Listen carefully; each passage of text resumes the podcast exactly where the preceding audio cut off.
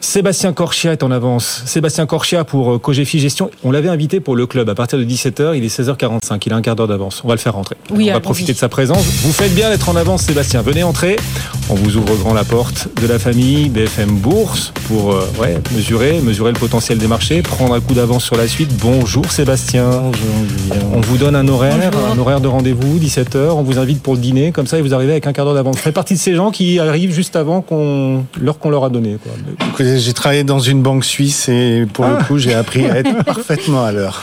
Avec de bonnes idées. Effectivement, il est plus que ponctuel. Il est en avance. Et ça tombe bien, il a un temps d'avance, des idées, un coup d'avance à vous apporter, vous tous qui nous suivez, pour euh, vos investissements en bourse. Et puisque vous êtes en avance, euh, et que nos autres invités du club arriveront un peu plus tard, on va profiter de ce petit moment d'intimité pour, euh, si vous le souhaitez, bien sûr, Sébastien. Avec plaisir. Se parler dans le creux de l'oreille et se confier. On est parti on est parti. C'est parti. Bulle ou pas bulle sur les marchés, c'est la question du jour alors que le CAC 40 est sur un nouveau record. Quand on voit à quel point tous les records cette semaine ont été portés par un moteur, un méga moteur, Nvidia, vous vous dites bulle ou pas bulle? Eh ben, je vais vous dire un petit peu les deux. Je vais vous expliquer pourquoi. Probablement pas bulle sur la valorisation de ces, ces valeurs-là, parce que tout simplement, déjà, si on regarde le PER et qu'on compare euh, d'autres situations de bulle, on va par exemple comparer euh, en 2000 en 2000, on avait euh, des valeurs technologiques qui avaient des valeurs, hein, l'ensemble des valeurs technologiques avaient un PER de 65, 67. Aujourd'hui, euh, les 7 magnifiques, c'est à peu près 45. Donc là-dessus, on peut se dire pas bulle. Le Japon, en 1989, lorsqu'il était au plus haut, 1987, était sur des PER aussi de 67. Donc sur ces critères-là, pas bulle. Pas bulle parce que euh, vous êtes sur une société qui gagne de l'argent, qui gagne bien. Vous parlez là. Vous êtes Nvidia, voilà, c'est sur, c'est ça quand même. Qui on n'a même plus besoin de la nommer. On n'a même plus besoin de la nommer. S'il y a bulle ou s'il n'y a pas bulle, euh, pas bulle parce que effectivement ils gagnent de l'argent et puis parce que ce sont les vendeurs de pelles. Les bulles généralement c'est sur ceux qui cherchent de l'or et pas sur ceux qui vendent des pelles. Maintenant, attention, probablement une autre forme de bulle qui est une bulle comportementale.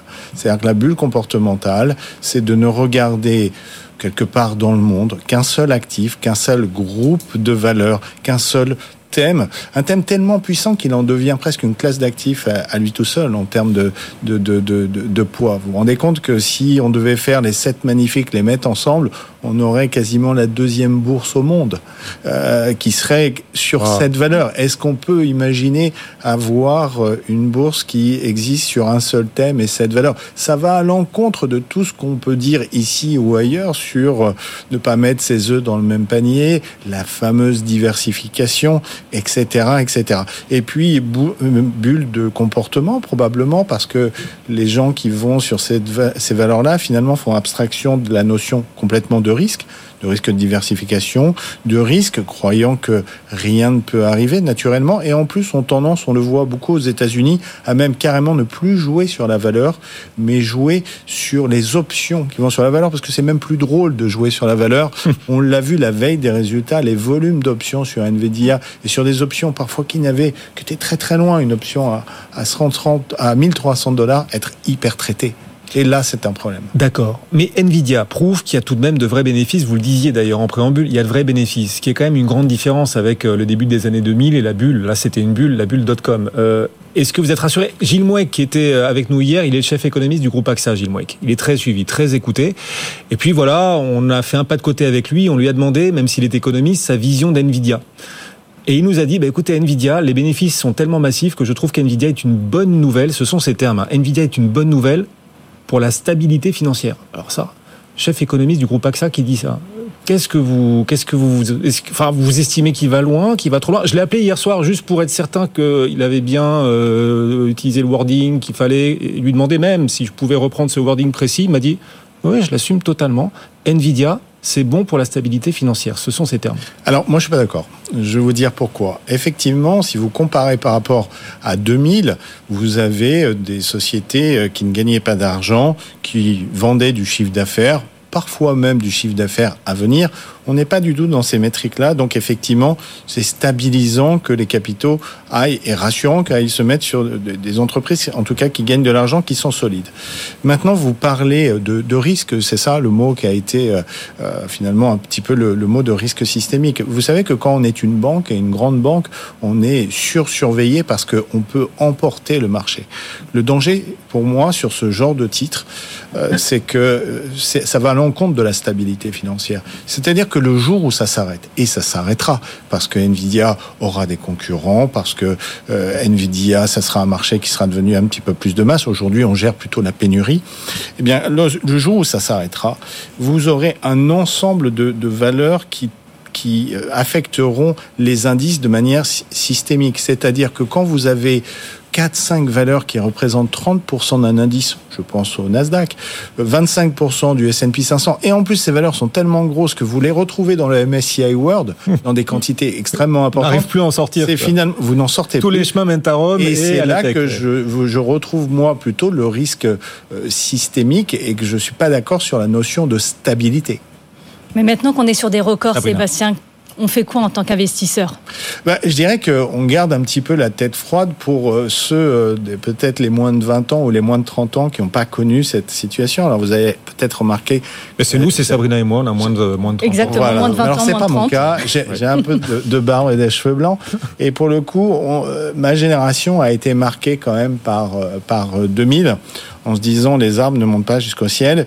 Ma génération est aussi une génération qui a connu euh, différentes crises boursières assez puissantes hein, euh, et, se rappelle effectivement que lorsque le marché se retourne, bah, la veille, on ne savait pas pourquoi il allait se retourner. Je pense à mars euh, 2000 ou à des événements euh, comme ça.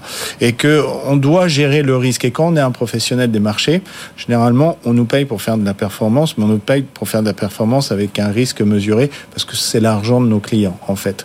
Euh, donc, euh, il y a garder un petit peu la tête froide, euh, se dire que sur la bourse, il y a beaucoup d'autres thèmes qui sont, euh, euh, comment Oui. dire, attractifs et qui sont pas forcément euh, très chers. Et c'est la, la bonne nouvelle d'ailleurs des dernières semaines, c'est qu'il y a d'autres valeurs que la tech et le luxe qui progressent. On a Air Liquide qui progresse énormément, soit sa publication, beaucoup y a- de publications Il y a beaucoup aussi de, de sous-thèmes euh, qui, qui ne progressent pas. Il y a deux choses que je voudrais juste pour terminer.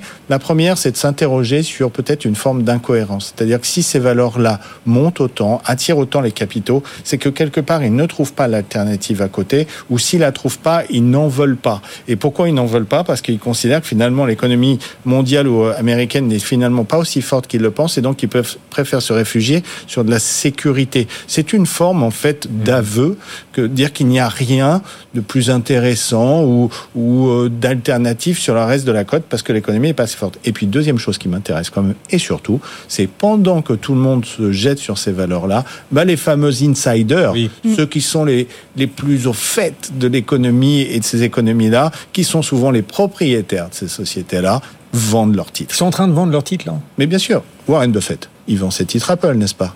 Jeff Bezos, il vend pas ses titres Amazon alors que ça rentre dans le Dow Jones? Il a vendu Jeff Bezos, le patron d'Amazon, en deux, milliards. en deux semaines à peine, même 11 milliards. On est à 11 plus de 11 milliards. 11 milliards. On a à Il vend tous semaines. les jours. Il vend tous les jours. Mark Zuckerberg, avant les résultats, pourtant il s'est fait verser un dividende.